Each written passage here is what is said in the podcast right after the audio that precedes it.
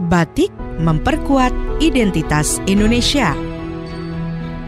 Pada awal 50-an, Presiden Soekarno mendorong terciptanya gaya baru batik yang populer disebut batik Indonesia. Sebuah simbiosis antara berbagai gaya batik, terutama dari pemerintah Yogyakarta dan Surakarta, dan pantai utara Jawa yang masih digunakan soga coklat sebagai warna dasar. Batik Indonesia dikembangkan menggunakan warna-warna cerah. Beberapa desain baru muncul yaitu cendrawasih, seruni, sandang pangan, udang. Sistem pengolahannya masih tradisional batik Indonesia juga disebut batik modern. Batik Sudagaran Batik Sudagaran muncul akhir abad ke-19 di Keraton Surakarta dan Yogyakarta. Batik jenis yang diproduksi sudagar atau pedagang batik ini mudah dikenali melalui modifikasi ornamen klasiknya. Batik pesisir utara Jawa Desain khas dari pesisir batik adalah dari kota-kota pesisir utara Jawa, termasuk Pekalongan dan Cirebon.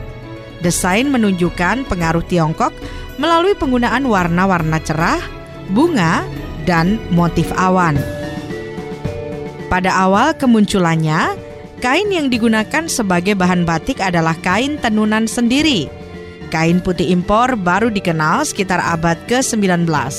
Semula batik dibuat pada bahan warna putih atau kain mori. Namun, dewasa ini batik juga dibuat di atas bahan lain seperti sutra, polyester, rayon, dan bahan sintetis lainnya.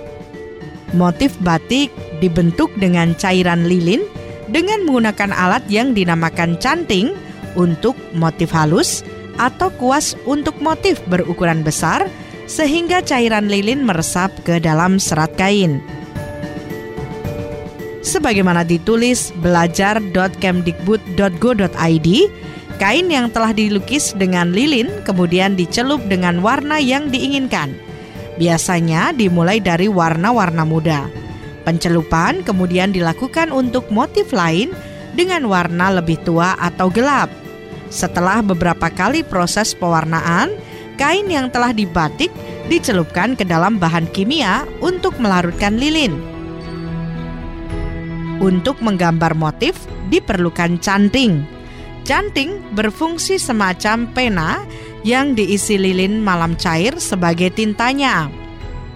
Bentuk canting beraneka ragam dari yang berujung satu hingga yang mempunyai beberapa ujung. Canting yang memiliki beberapa ujung berfungsi untuk membuat titik dalam sekali sentuhan. Alat lain yang diperlukan untuk membatik antara lain gawangan atau tempat untuk menyampirkan kain, lilin yang dicairkan, panci dan kompor kecil untuk memanaskan, serta larutan pewarna. Kini, sebagian daerah mengembangkan desain batik sesuai karakter suatu kawasan. Hal itu dilakukan untuk memperkuat identitas daerah.